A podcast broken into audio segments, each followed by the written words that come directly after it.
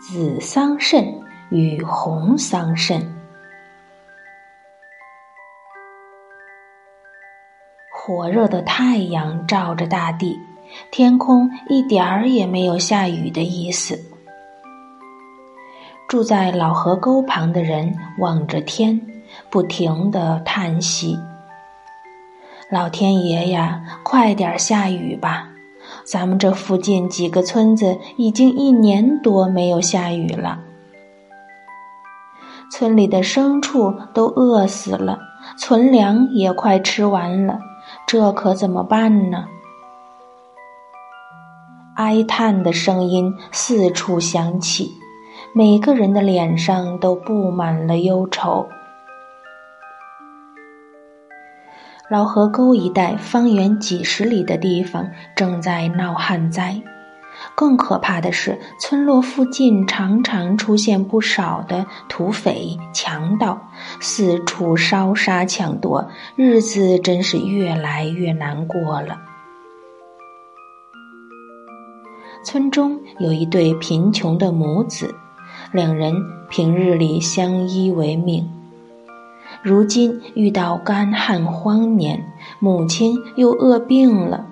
儿子蔡顺心里很忧愁，真不知道怎么办才好。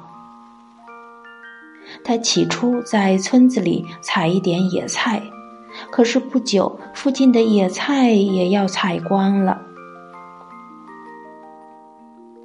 勇敢的蔡顺冒着被强盗杀害的危险，越走越远，一心只想着多挖一些野菜，好让母亲能吃得饱。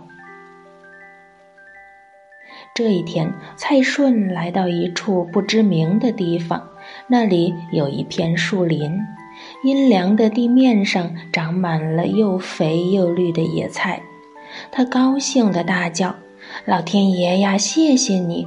我娘今天总算能吃饱了。他实在是兴奋极了，连忙蹲下来，双手不停地采着野菜。忽然，他发现前面不远处长了两棵桑树，走近一看，哎呀，一粒粒又红又紫的果实在阳光下闪闪发亮。树上竟然长满了好吃的桑葚，蔡顺三两下就爬上树，摘了满满一篮子熟透了的紫色的桑葚，下得树来就飞奔似的冲回家了。他母亲从屋子里走出来，看到整篮的桑葚，真是惊喜万分，忍不住就尝了一粒。嗯，真甜，真好吃！我已经有一年多没吃到这么香甜的果子了。哎，蔡顺呐，你是从哪儿采来的？蔡顺得意的笑着说：“这是孩儿今天才发现的呢。明天我要带两个篮子去，娘您就多吃点儿。那棵树上的桑葚呢，够您吃上好几天的。”第二天一大清早，趁着天气凉快，蔡顺提着两个篮子，兴冲冲地出门去了。到了桑树前，发现紫色的全熟的桑葚已经不多了，他就把紫色的桑葚放在一个篮子里，把红色的还没熟透的放在另一个篮子里，准备带回家。在回家的路上，他走着走着，忽然听到隐隐约约的马蹄声。蔡顺赶紧趴下来，耳朵贴紧地面，仔细的听了一会儿。不好，果真是马蹄声，人数还不少，而且越来越近了。这会是谁呢？蔡顺忽然想到，两天前邻村才被一批土匪给抢劫了，莫非这就是那些土匪？想到这里，他跳了起来，紧紧的抱着篮子，拼命的往回跑。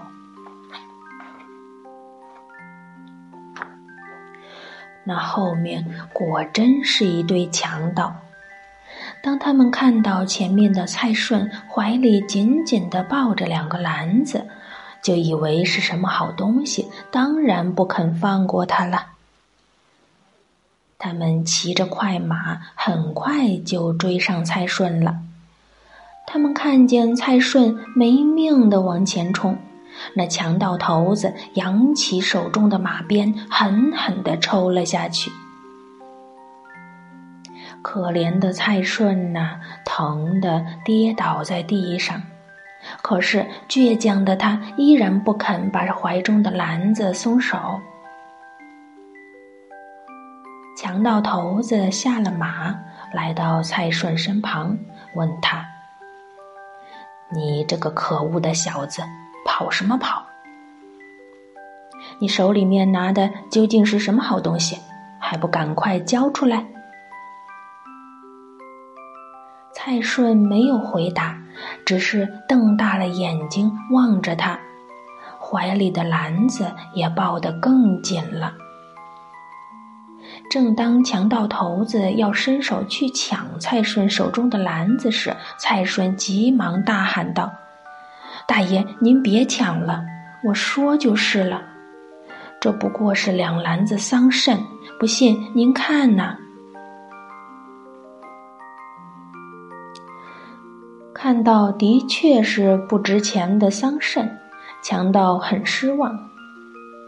可是。他又看了一眼那两篮桑葚，忍不住好奇的问蔡顺：“哎，我说你这人，你这两篮桑葚为什么一篮全是红的，而另一篮全是紫色的呢？”蔡顺老老实实的回答道：“这一年多的灾害，害得到处闹饥荒。”我和我娘每天只靠一些野菜来填饱肚子，前几天我娘都饿出病来了。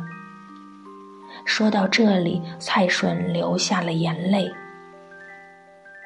昨天我去采野菜的时候，发现了两棵桑树，那桑树上长满了桑葚，我就想让我母亲换换口味。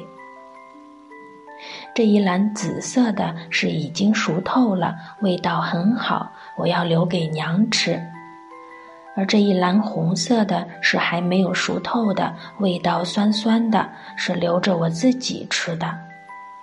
大爷，我求求您了，您就把桑葚留给我吧，我将来一定会报答您的。说完，蔡顺就跪了下去，不住的给强盗头子磕头。蔡顺的孝心深深的感动了强盗。天底下的人哪个没有父母呢？这强盗也忍不住想起了自己的老母亲。他拍了拍蔡顺的肩膀，用温柔的口气说道：“好孩子，真是难得你有这份孝心。”和你比起来，我们真是太不孝了。受了蔡顺孝心的感动，强盗不但没有抢走他的桑葚，还把随身所带的食物和金钱装了两袋送给他，让他拿回家去好好的孝顺母亲。而且他们也决定。不去抢劫蔡顺的村庄。强盗们要离开的时候，还特地做了一块告示牌，牌子上面写着“孝子村”三个大字，下面就叙述孝子蔡顺的事迹，并且警告其他的强盗不准来抢劫孝子村。果然，在以后许多次的盗匪抢劫事件中，只有蔡顺住的村庄平安度过。蔡顺的孝心居然能感动盗匪不来作乱，这可真是一件奇事。第二年春天，老河沟一带终于降下了充沛的雨水。村里的人呐，笑得合不拢嘴。农民们忙着播种、插秧，大地一片欣欣向荣。蔡顺和他的母亲也过着十分快乐的生活。